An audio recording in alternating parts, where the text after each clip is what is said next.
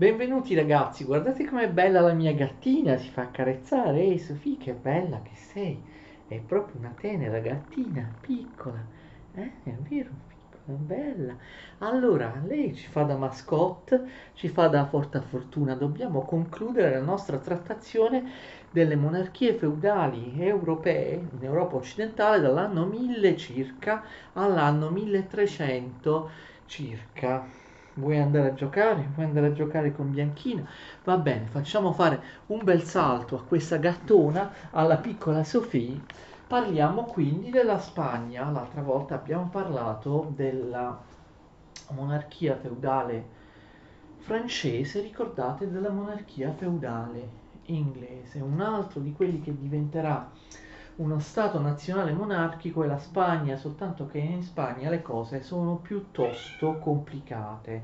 Prima di tutto in Spagna non ci sono soltanto, parliamo dell'anno 1000 circa, non ci sono soltanto entità politiche cristiane, ma come voi sapete la Spagna era stata ampiamente conquistata dai musulmani e quindi abbiamo il califfato di Cordova o di Cordoba perché in spagnolo la V e la B sono la stessa lettera, diciamo Cordova, d'accordo? Il capitale di questo regno dei mori musulmani, il califfato di Cordova. Proprio nel X secolo, nel Novecento, il califfato di Cordova arriva al culmine del suo sviluppo. Secondo alcuni storici, il califfato avrebbe conquistato tutta la Spagna, secondo altri avrebbe non avrebbe occupato per scelta, forse perché era, non era conveniente, forse perché il clima era troppo freddo,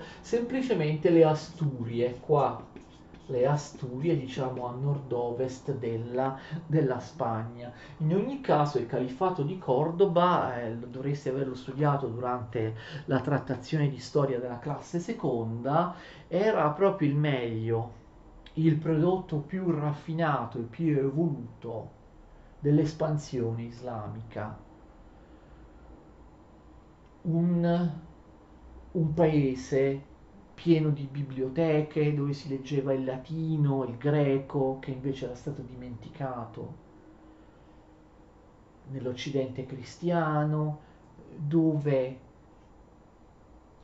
dove filosofi come il, l'ebreo Mosè Maimonide e il musulmano moderato, non certo integralista, e il musulmano Averroè insegnavano insieme filosofia sotto i portici della moschea di Siviglia, un paese tollerante, molto più tollerante con cristiani ed ebrei rispetto a quello che fossero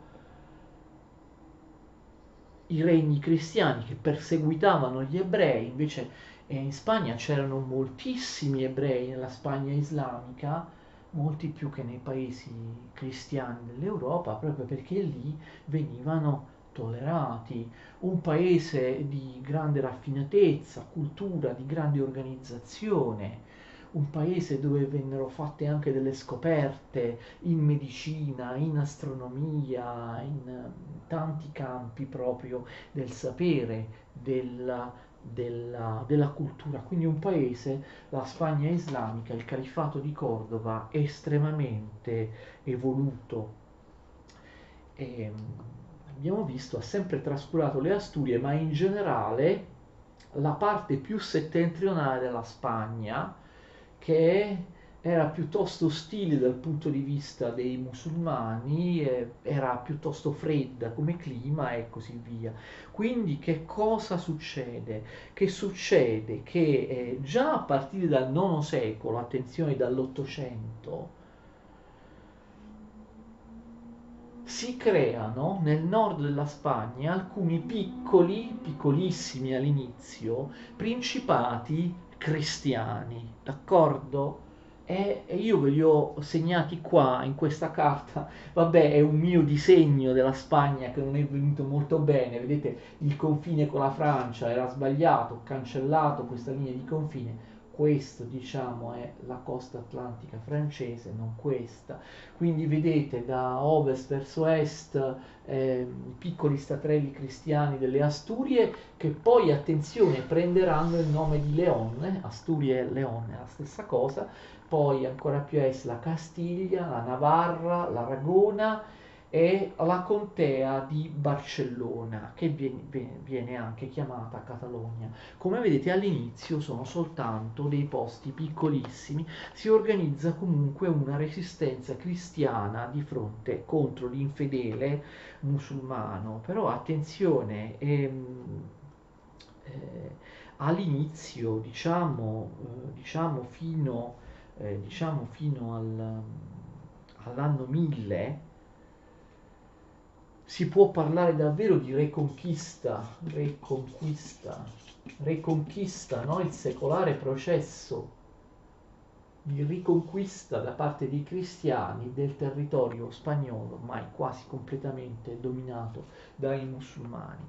All'inizio, fino al 1000, diciamo dal, dal, dall'800, dall'850 fino al 1000, è una riconquista per modo di dire, si tratta semplicemente di limitate incursioni da parte di pastori, di arretrati pastori cristiani che vivevano in questi, in questi statrelli.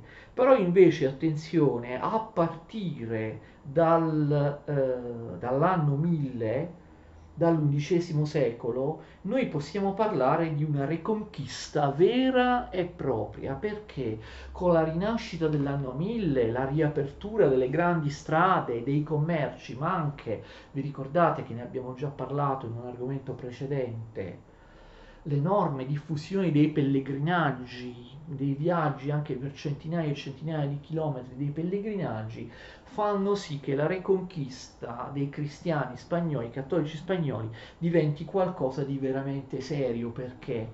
Perché gli spagnoli questi staterelli del nord vengono aiutati anche dai cavalieri francesi che arrivano in Spagna e iniziano a combattere anche loro. Ricordate poi il sistema ricchissimo e potentissimo del monastero di Cluny. Il monastero di Cluny in Francia aiuta la riconquista anch'esso, non soltanto con le preghiere, ma ovviamente con enormi ricchezze che vengono investite appunto in questa guerra. I, ehm, pellegrini che attraversano la via di Santiago, importantissima, che attraversa molte importanti città della Francia, per arrivare a Santiago de Compostela, proprio qui nell'angolino nord-ovest della Spagna, nelle Asturie, che poi vengono chiamate Leon. C'era un famoso santuario con le reliquie d'accordo di San Giacomo eh, il famoso santuario di Santiago de Compostela. Migliaia e migliaia di pellegrini arrivano in Spagna, dalla Francia, da tutta Europa per andare a onorare il loro pellegrinaggio a Santiago de Compostela e spesso arrivano armati. Ricordate che anche nelle crociate in Terra Santa, no? contro i musulmani in Terra Santa, quella la via del, di Gerusalemme, liberare il sepolcro di Cristo di Gerusalemme, conquistato dagli infedeli islamici, era un pellegrinaggio armato, ricordate? Anche questo inizia la Reconquista, che è una crociata vera e propria, che abbiamo già detto in passato, come quelle verso Gerusalemme, anche la Reconquista diventa un pellegrinaggio armato, migliaia e migliaia di persone, di cavalieri, vanno in pellegrinaggio a Santiago di Compostela armati e iniziano a combattere anche loro contro i, mh, i mori musulmani del califfato di Cordoba. Questi staterelli, diciamo così, poi in qualche modo semplificano la loro, ehm, la loro situazione, d'accordo? Ehm, per esempio, ehm, all'Aragona, fate attenzione, all'Aragona sottometterà la Catalogna o la contea di Barcellona, d'accordo? Quindi l'Aragona si unirà alla Catalogna lasciando comunque una forte autonomia alla eh, Catalogna, quindi questo è mh, mm, importante. Poi eh, questo che quando succede, succede nel 1137 ok? E, quindi alcuni staterelli cristiani più deboli vengono inglobati o divisi tra gli stati cristiani più forti. Nel 1139, fate attenzione, 1139, da Leon si stacca una parte, un pezzo di Leon che costituisce il Portogallo. Io non l'ho ancora scritto. Vedete, il Portogallo all'inizio è questo, quindi il Portogallo incorpora, conquista una parte del regno di Leon. Portogallo quindi inizia a esistere nel 1139 con Porto come città più importante. Leon cessa di esistere perché, attenzione, l'altro pezzo di Leon viene inglobato dalla Castiglia, ok?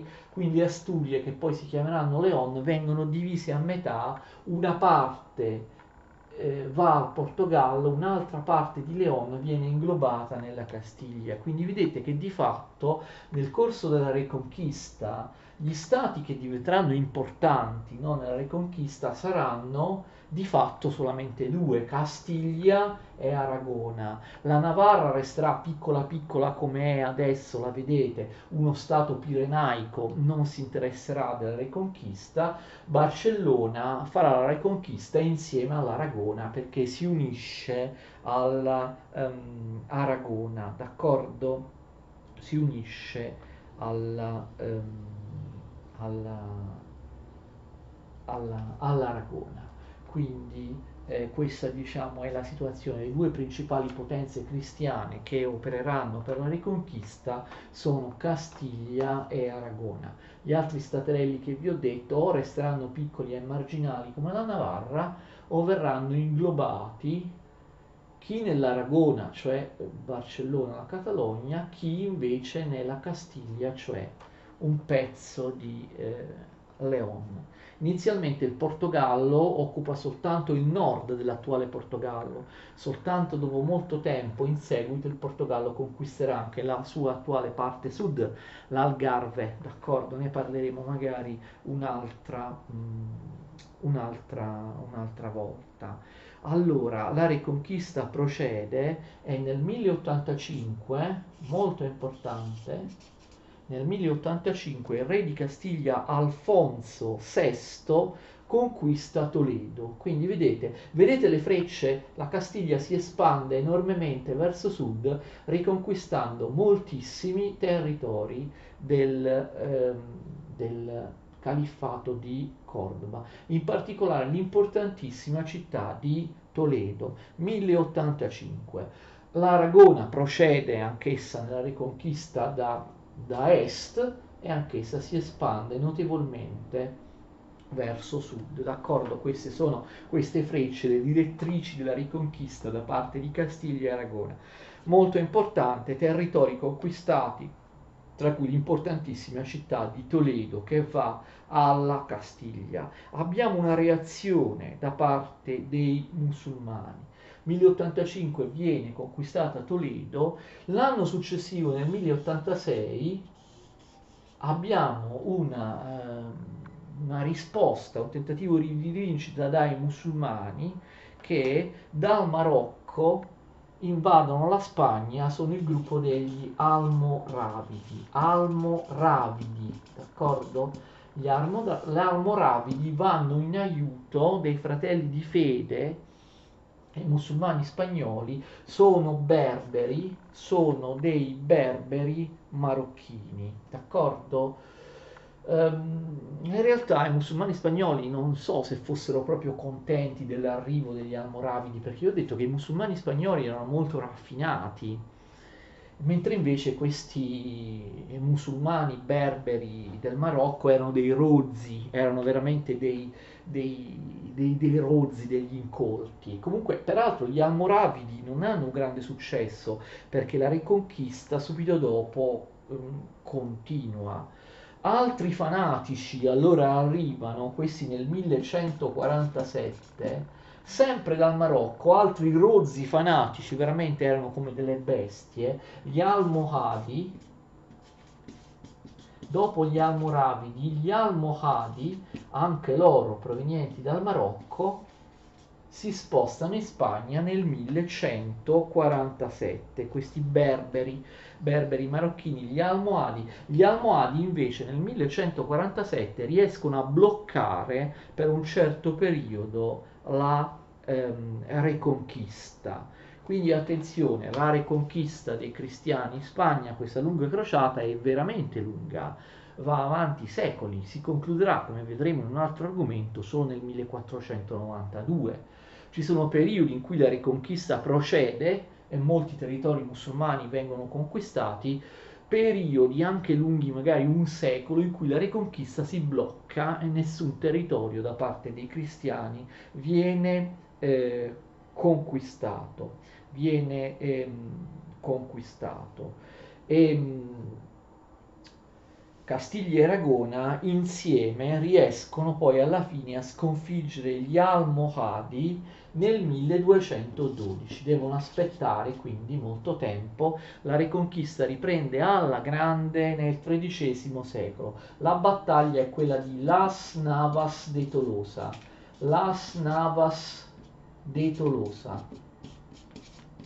I nuovi padroni della Spagna islamica, ovvero gli Almohadi, vengono duramente sconfitti nella battaglia 1212 di Las Navas de Tolosa. D'accordo? Eh, Castiglia e Aragona hanno combattuto insieme. Non subito dopo la battaglia, ma dei, nei decenni successivi vengono conquistate tantissime terre, tantissime città della Spagna. Vengono per esempio tolte ai musulmani la città di Cordova, cioè la stessa capitale, attenzione, si chiama Califfato di Cordova, la stessa capitale del regno musulmano, viene inglobata dalla Castiglia, d'accordo? Non solo, la Castiglia arriva anche al mare, perché vedete qui il porto di Siviglia? La Castiglia arriva a prendersi, vedete, anche tutta la zona di Siviglia. E invece qui c'è Valencia, la vedete? In italiano Valenza, scriviamo Valenza, dai, in italiano. L'Aragona invece si prende, capite, la zona di Valenza. Vedete qui? Cosa resta quindi ai musulmani? Questa striscia qui.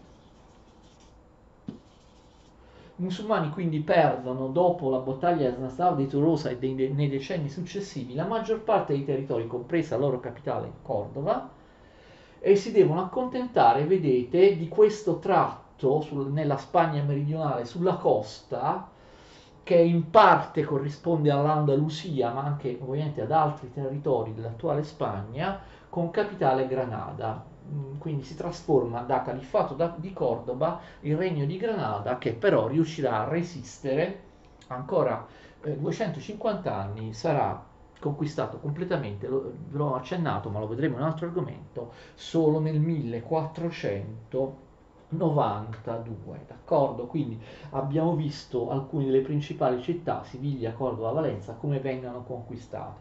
Siviglia e Cordova vanno alla Castiglia, Valenza va all'Aragona, quindi Valen- attenzione, l'Aragona risulta divisa in tre, abbiamo l'Aragona storica, diciamo così, l'Aragona vera e propria verso l'interno, poi la contea di Barcellona che ora si chiama Catalogna e poi anche la regione della Valenza, d'accordo?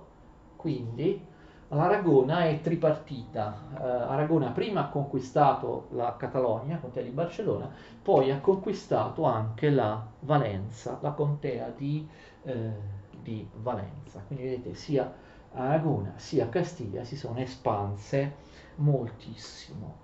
Quindi a differenza di Francia e Inghilterra di cui abbiamo parlato, la Spagna per il momento non è Spagna, in Spagna, eh, diciamo intorno al 1300, noi concludiamo, lo sapete, le monarchie feudali, abbiamo detto, ne parliamo circa dal 1000, anche prima del 1000, ma fino al 1300, perché poi lo vedremo, in, vedremo in, il, cosa succederà in seguito in argomenti successivi. Quindi intorno al 1300 non vi è un solo re, per quanto abbiamo visto in Inghilterra e in Francia vi è un solo re, per quanto non controllasse tutti i territori dei suoi vassalli, li, ok, ma c'era un solo re. Invece in Spagna vi sono tante entità politiche intorno al 1300.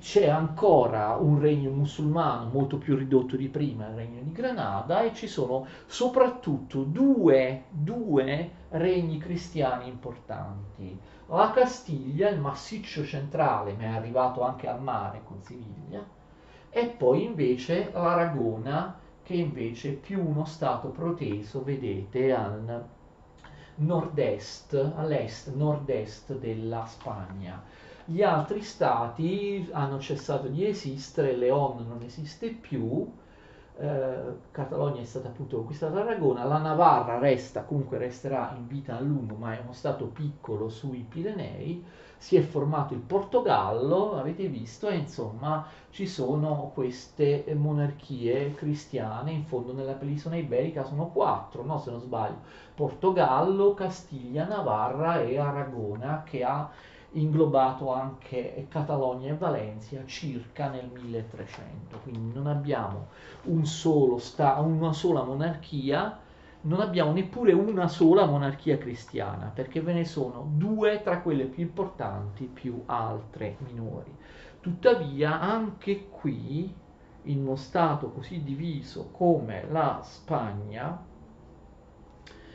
abbiamo delle corti con un sovrano che cerca di rafforzare il suo potere centrale. In Castiglia, particolarmente importante nel 300, il re Alfonso X, detto il Saggio, che regna per un periodo molto lungo dal 1252 al 1284. Alfo- Alfonso X oh, spero di non aver sbagliato, l'ho pronunciato bene, Alfonso X, detto il saggio, re di Castiglia, è proprio il re che è l'emblema del XIII secolo in Castiglia. Lui rafforza il potere monarchico, rafforza il ruolo del re con dei funzionari di Stato, abbiamo visto come hanno cercato di fare re d'Inghilterra di Francia, tuttavia il potere dell'aristocrazia è ancora molto forte, viene organizzato nelle cortes. Le cortes sono i parlamenti spagnoli, non, è, non ci sono solo le cortes di Castiglia, queste però a cui mi sto riferendo sono le cortes di ehm, Castiglia, l'aristocrazia feudale mantiene i suoi privilegi contrasta il potere del re con l'istituzione del Parlamento, delle Cortes e eh, abbiamo anche un certo respiro culturale da parte di Alfonso X, che era un mecenate, protettore delle arti, vi sono poeti, vi sono artisti, scultori, pittori che lui finanzia, non solo, ma molto importante per quello che avverrà nel prosieguo, Alfonso X era un re tollerante, come lo erano i musulmani. Alla sua corte gli ebrei e i musulmani avevano delle, anche degli incarichi importanti. Pensate che lui ebbe dei ministri che erano musulmani. D'accordo? Quindi c'è una tolleranza religiosa. Voi capite che man mano che la riconquista avanza, milioni di eh, cittadini diventano cittadini, milioni di persone diventano cittadini della Castiglia o dell'Aragona, ma sono ebrei oppure sono musulmani.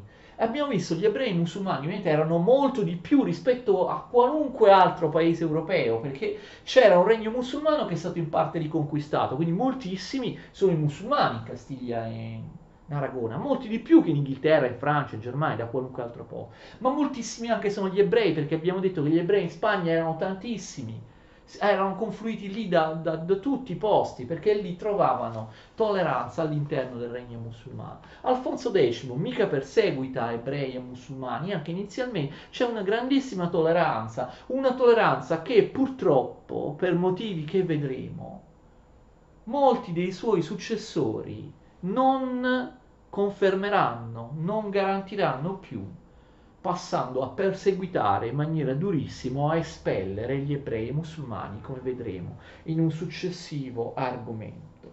Per quanto riguarda l'Aragona, la divisa in tre parti, Aragona, Catalogna e Valenza, tutte e tre avevano le cortes, eh? cioè c'erano le cortes, il Parlamento dell'Aragona, il Parlamento di eh, Barcellona e il Parlamento della, eh, della, della Valenza, d'accordo? Eh, quindi ehm, il regno eh, catalano-aragonese anch'esso si rafforza con un altro re forte del XIV secolo, cioè Pietro III, Pietro III, re d'Aragona. Anche lui è limitato dall'aristocrazia delle Cortes. Fate attenzione perché a partire dal 1300, anche prima, l'Aragona si disinteresserà della Reconquista e questo è uno anche dei motivi per cui la Reconquista andrà avanti lentamente, perché uno dei due stati che finora l'aveva portata avanti, Castiglia e Aragona, cioè l'Aragona, si disinteressa, la Castiglia resterà praticamente da, da, sola dopo il 300 a combattere contro il regno musulmano di Granada. Perché? L'Aragona si svincola dalla Reconquista perché ha altri interessi, diventa una potenza marittima, un po' come le città marinare italiane, d'accordo? E, questo ruolo di potenza marittima degli aragonesi sarà confermato dal fatto che anche gli aragonesi, come le città marinare italiane, si espandono conquistando numerosi territori nel Mediterraneo e andando anche loro a commerciare dovunque, in Francia, in Italia, nel Mediterraneo orientale. Gli aragonesi conquisteranno la Sicilia nel 1282 e la Sardegna nel 1326, ma questo lo vedremo in altri argomenti. Ora però volevo dirvi qualcosa che ho accennato quando ho parlato quando ho parlato della Francia che molti non sanno. La Catalogna, attenzione, ehm, la Catalogna che ovviamente è unita all'Aragona, cerca di espandersi, quindi l'Aragona cerca anche di espandersi nei territori costieri francesi sul Mediterraneo, nella contea di Tolosa e nel territorio della Provenza, cioè territori, l'abbiamo già detto parlando della Francia, territori lingua docani dove si parlava la lingua doc più simile al latino, all'italiano, eh, non volevano essere sottomessi a Parigi, pensavano che provenzani o quelli della contea di Colosa vedevano i francesi, il re di Francia, i francesi del nord come dei germani, d'accordo, come dei popoli germani. Per loro i franchi erano germani, ma infatti è vero, i franchi erano di stirpe germanica, invece loro si consideravano latini e quindi preferivano unirsi a Barcellona. Quindi c'è per la Francia un pericoloso espansionismo dell'Aragona attraverso la contea di Barcellona anche nelle regioni mediterranee francesi, Tolosa, poi c'è uno sbocco al mare comunque della Francia e poi dopo un'interruzione anche la Provenza, d'accordo? Quindi molto pericoloso questo per la Francia. Tuttavia questo tentativo di unificazione da parte dell'Aragona e di Barcellona, della Catalogna, con popolazioni che potevano ovviamente sembrare affini, le popolazioni linguadocane, che volevano sottrarsi al dominio del, di Parigi, del, della Francia, non andò a buon fine. Infatti, sfruttando la crociata contro i catari, gli albigesi, che vedremo in seguito, il re di Francia riuscirà a riconquistare, togliendole definitivamente a Barcellona, sia la contea di Tolosa, la contea di Tolosa nel 1271, sia la Provenza, questo era avvenuto prima, nel 1246. Quindi Tolosa e Provenza, questo pezzo di Francia che l'Aragona aveva cercato di annettersi espandendosi in Francia, tornerà poi invece al, al re al re di eh, Francia. Quindi credo che abbiamo finito, no? abbiamo finito, um, abbiamo finito per quanto riguarda la Spagna. Spero di essere stato, spero di essere stato chiaro. Adesso vedremo, vediamo, togliamo questo foglio, vediamo l'ultima, l'ultimo regno feudale riguarda sempre i Normanni. Abbiamo già visto una monarchia normanna, ovviamente con Guglielmo il Conquistatore, in Inghilterra i Plantageneti, ma i Normanni si espandono anche in Italia meridionale conquistando il regno di Sicilia e il regno di Napoli. In realtà sono gli stessi normanni che hanno invaso l'Inghilterra, cioè sono i normanni danesi che si erano in precedenza stabiliti a, a Rouen, a, a Rouen, scusate la mia pronuncia francese, a Rouen è nella Normandia, nell'attuale Normandia francese. I vichinghi normanni danesi si erano sedentarizzati, parlavano il francese e, così come dalla Normandia francese invasero l'Inghilterra conquistarono il trono d'Inghilterra, sempre dalla Normandia francese arrivarono in Italia meridionale, conquistarono l'Italia meridionale anche grazie, come abbiamo visto in un argomento precedente, alla sempre maggiore debolezza dei bizantini e dei saraceni, dei, dei, berberi tunisini che occupavano, i cosiddetti saraceni, che occupavano la eh, Sicilia. Infatti, circa nell'anno 1000, l'abbiamo già visto in un altro argomento, l'Italia meridionale era frazionata, c'erano da una parte i bizantini che volevano conquistarla tutta ma non c'erano riusciti e quindi possedevano dell'Italia meridionale quasi soltanto la Calabria e la Puglia, mentre invece nel resto dell'Italia meridionale c'erano um, ancora principati longobardi, eh? ok? I longobardi non erano scomparsi, avevano il principato di Benevento, il principato di Salerno, d'accordo? Che erano comunque territori molto grandi anche altri territori. Poi c'erano città che erano della campagna che erano rimaste indipendenti, si erano sottratte sia al dominio longobardo che, ehm, che a quello bizantino, città marinare come Napoli oppure Amalfi, d'accordo? Poi vi erano in Sicilia, avete il regno musulmano dei berberi tunisini, che di solito vengono chiamati arabi, arabi in Sicilia, come arabi in Spagna, gli arabi di fatto non, non, hanno mai invaso né la Spagna né la Sicilia, anche se convenzionalmente li chiamiamo arabi, erano in realtà elementi barbari provenienti, nel caso della Sicilia, dalla Tunisia, nel caso della Spagna, come abbiamo visto, dal, dal Marocco. Ecco, allora, i normanni riescono a conquistare tutta l'Italia meridionale. Inizialmente arrivano come mercenari, d'accordo? Come mercenari combattono per, eh, per, per il conte di Napoli o così via. Ottengono un loro primo possesso territoriale nel 1030 eh, per ringraziarli dei loro servigi no, militari di mercenari ottengono Aversa. Questo è il loro primo territorio in Italia meridionale. Lo ottengono dal, scusate, ho detto Conte, dal duca di Napoli come, come, ehm, ehm, come ehm, eh, scusatemi, eh, come salario, lo ottengono come premio come, scusate, come lo ottengono, ottengono la contea di Aversa come compenso per la, le loro prestazioni militari di eh, mercenari.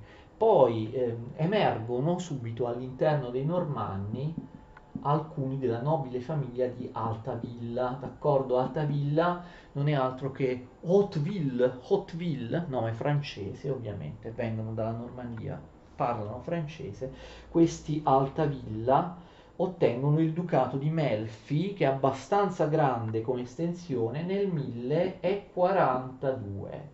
Poi uno delle Altavilla si chiama Roberto il Guiscardo, Roberto d'Altavilla, detto il Guiscardo, inizia a ottenere molti successi contro i eh, bizantini, d'accordo? Amplia moltissimo i territori dei normanni a scapito dei bizantini che vengono sconfitti. Qual è il problema? Il problema è che il Papa non è d'accordo, il Papa è Leone IX. Il Papa è fedele ai bizantini, non vuole che essi siano sostituiti in Italia meridionale dai normanni, si schiera contro i bizantini Qui che succede? Che Roberto Guiscardo deve affrontare in battaglia, pensate, l'esercito del Papa, l'esercito pontificio. Questo avviene nel 1053 nella battaglia di Civitate sul Fortore, che si trova nella zona di Foggia. Civitate sul Fortore il Papa perde contro Roberto il Guiscardo, pensate che addirittura Papa Leone IX viene fatto prigioniero e tenuto prigioniero per mesi da Roberto il Guiscardo. Cosa succede? Succede che I normanni sono anche fortunati. Roberto Guiscardo capisce che è meglio accordarsi con il Papa piuttosto che tenerlo prigioniero, che è una cosa piuttosto imbarazzante. Ma lui è veramente fortunato, Roberto Guiscardo, come tutti i normanni, perché eh, si sta rompendo l'unità della Chiesa, cioè il papato sta litigando con il patriarca di Costantinopoli, tant'è vero che nel 1054 ci sarà lo scisma, il famoso scisma d'Oriente, con cui la Chiesa bizantina, che prende il nome di Chiesa ortodossa, si separerà per sempre dalla Chiesa cattolica e non riconoscerà il primato del Papa romano. È il famoso scisma d'Oriente, no? Si crea la Chiesa ortodossa nell'impero bizantino, quindi il Papa litiga con i bizantini e quindi ovviamente smette di appoggiare i bizantini. Fa un accordo con i normanni e lascia mano libera ai normanni affinché conquistino l'Italia meridionale. Quindi vedete, dallo scontrarsi Roberto il Guiscardo e Papa Leone IX abbiamo un capovolgimento proprio delle alleanze, loro si alleano contro i bizantini. Prima di andare avanti, ehm, due parole su questo importantissimo, scisma che divide la cristianità occidentale dalla cristianità orientale. In realtà, fate attenzione, questo scisma è dovuto più a motivazioni di potere piuttosto che a veri contrasti teologici. Semplicemente il Papa stava assumendo potere, ricordate, eh, assume sempre più potere, ne abbiamo parlato in un argomento precedente all'interno della Chiesa. Prima il Papa non era il dominatore all'interno della Chiesa cattolica, ma lo sta diventando, questo non piace assolutamente alla Chiesa eh, bizantina, che quindi si separa, fa lo scisma, lo scisma d'Oriente, nasce la Chiesa ortodossa.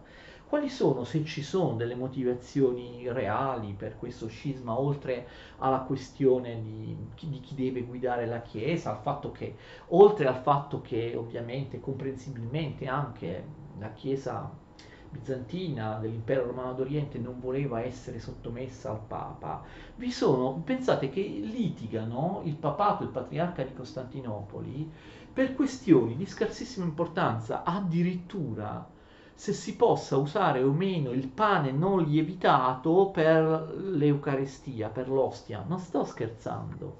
L'unica motivazione un pochino più valida è il famoso filioque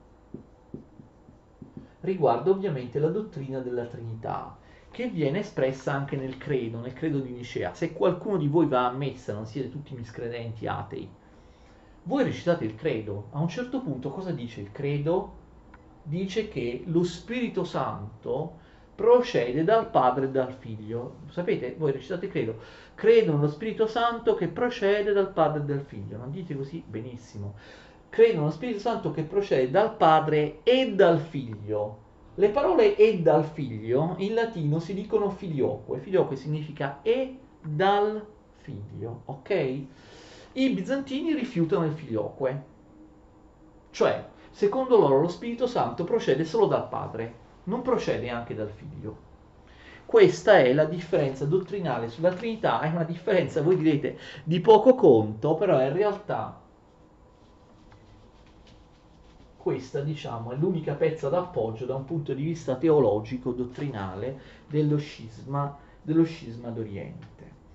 Quindi abbiamo visto che adesso i normanni sono alleati col Papa, quindi un Papa successivo a Leone IX si chiama Niccolo, Niccolo II, firma con gli Altavilla, con i normanni, con Roberto Guiscardo in particolare, l'accordo di Melfi, l'accordo di Melfi, Melfi sapete che è in Basilicata, nel 1059. Con questo accordo i normanni ottengono la sanzione pontificia per le loro conquiste. Il Papa riconosce le conquiste dei normanni. I normanni sono nominati dal Papa duchi di Puglia e di Calabria. Per quanto riguarda la Calabria, Roberto il Guiscardo aveva conquistato Reggio di Calabria nel 1060. Per quanto riguarda la Puglia, la eh, conquista della Puglia viene terminata nel 1071 con la conquista di Bari, d'accordo? Allora, abbiamo un fratello di Roberto il Guiscardo che si chiama Ruggero. Ruggero che diventerà re con il nome di Ruggero. All'epoca Ruggero si scriveva con la I, però la possiamo anche scrivere senza la I come si fa ora e non c'è nessun problema. Ruggero diventerà re come Ruggero I, Ruggero d'Altavilla, eh, re di che cosa? Della Sicilia. Infatti Ruggero, mentre suo fratello Roberto Guiscardo si stava occupando di conquistare l'Italia meridionale, lui, Ruggero, riesce a conquistare la Sicilia scacciando facilmente i berberi tunisini, i musulmani della Sicilia. Ruggero sbarca in Sicilia nel 1061 eh, combatte per 30 anni contro i cosiddetti arabi che abbiamo visto, gli arabi in Sicilia non erano forse propriamente arabi, dal 1061 al 1091. Nel 1091 vince definitivamente, gli arabi si arrendono la Sicilia è conquistata, d'accordo? Dopo tutta un'altra serie di vicende, nel 1130 noi abbiamo il primo re normanno che eh, è re sia della Sicilia sia del Regno di Napoli. La capitale è Palermo, nel Regno di Sicilia, quindi noi chiamiamo i Normanni re di Sicilia, però si intende che c'è un'unione dinastica. I Normanni re, sono re sia della Sicilia sia del Regno di Napoli, che sono formalmente due regni divisi, anche se vengono uniti dal fatto che c'è lo stesso re. 1130 Ruggero II, il normanno, viene incoronato a Palermo re di Sicilia e di Napoli, d'accordo? Facciamo una parentesi, in realtà i normanni, ne abbiamo già parlato quando abbiamo detto le crociate, spesso questo non, si, non viene ricordato quando si parla dei normanni, erano pericolosamente espansionisti perché non si occuparono solo di conquistare l'Italia meridionale la Sicilia. Nel 1078 Roberto il Guiscardo attaccò l'Albania che era posseduta dall'impero bizantino, quindi aveva delle velleità espansionistiche pericolose. Addirittura Roberto il Guiscardo nel 1082 cercò di conquistare addirittura Costantinopoli, la capitale dell'impero bizantino, l'impero romano d'Oriente. Va bene, non ci riuscì anche perché subito dopo morì. E quindi eh, va bene, come, quali sono le caratteristiche dello Stato normanno in Italia meridionale? È uno Stato forte, è uno Stato forte esattamente accentrato con un re che ha molto potere, esattamente come nel modello normanno, ricordate, dell'altra monarchia normanna, cioè della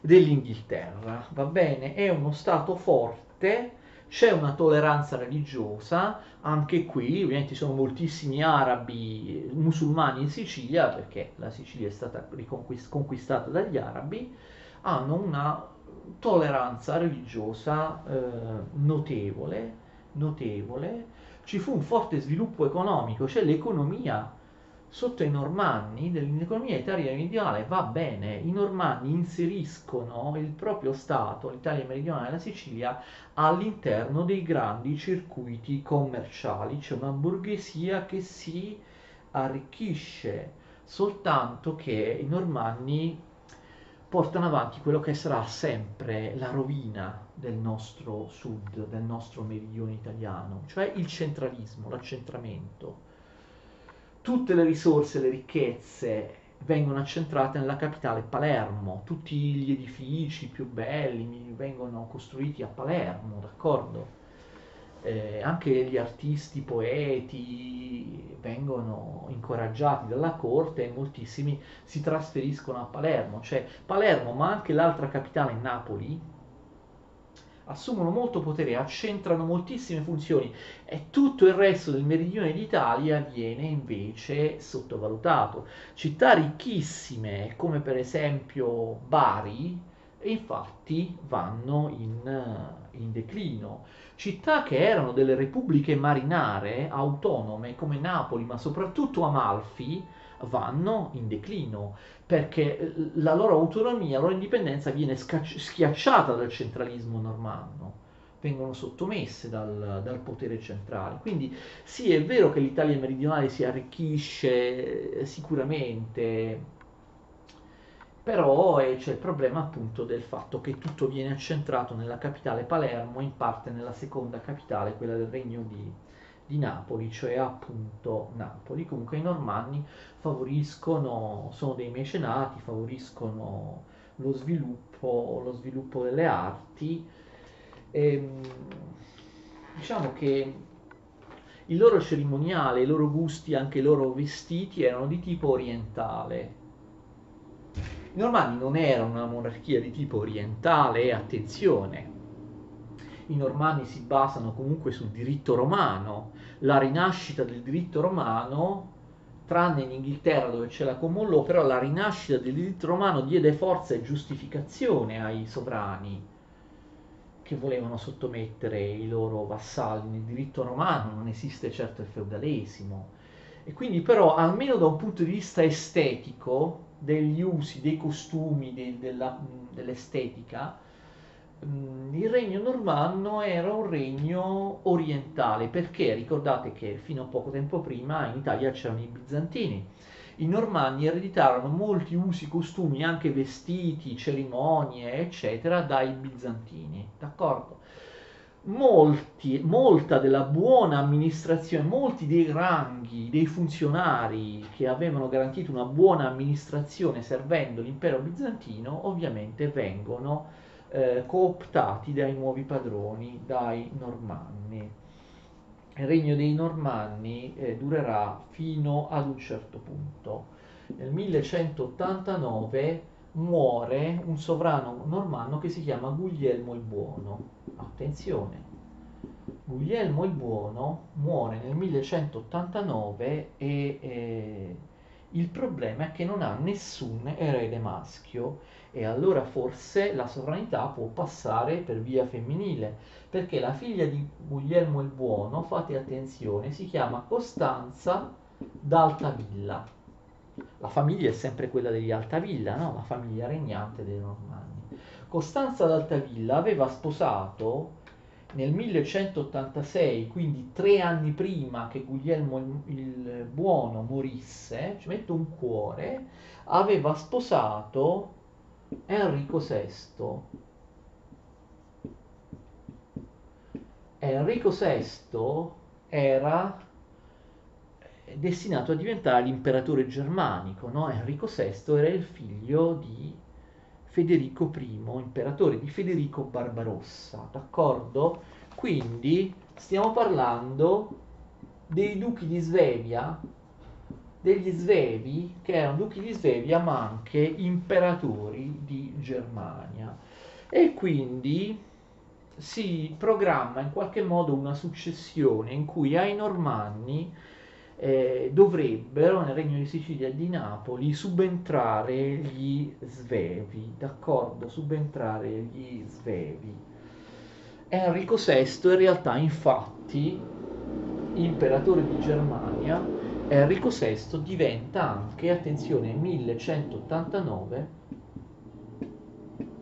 diventa anche re di Sicilia e di Napoli, quindi c'è effettivamente il duca di Sveva, imperatore di Germania, Enrico VI, eh, dopo i eh, normanni sembrerebbe che nel nostro sud prendano il potere gli svevi come però vedremo, Enrico VI avrà eh, una vita un po' sfortunata.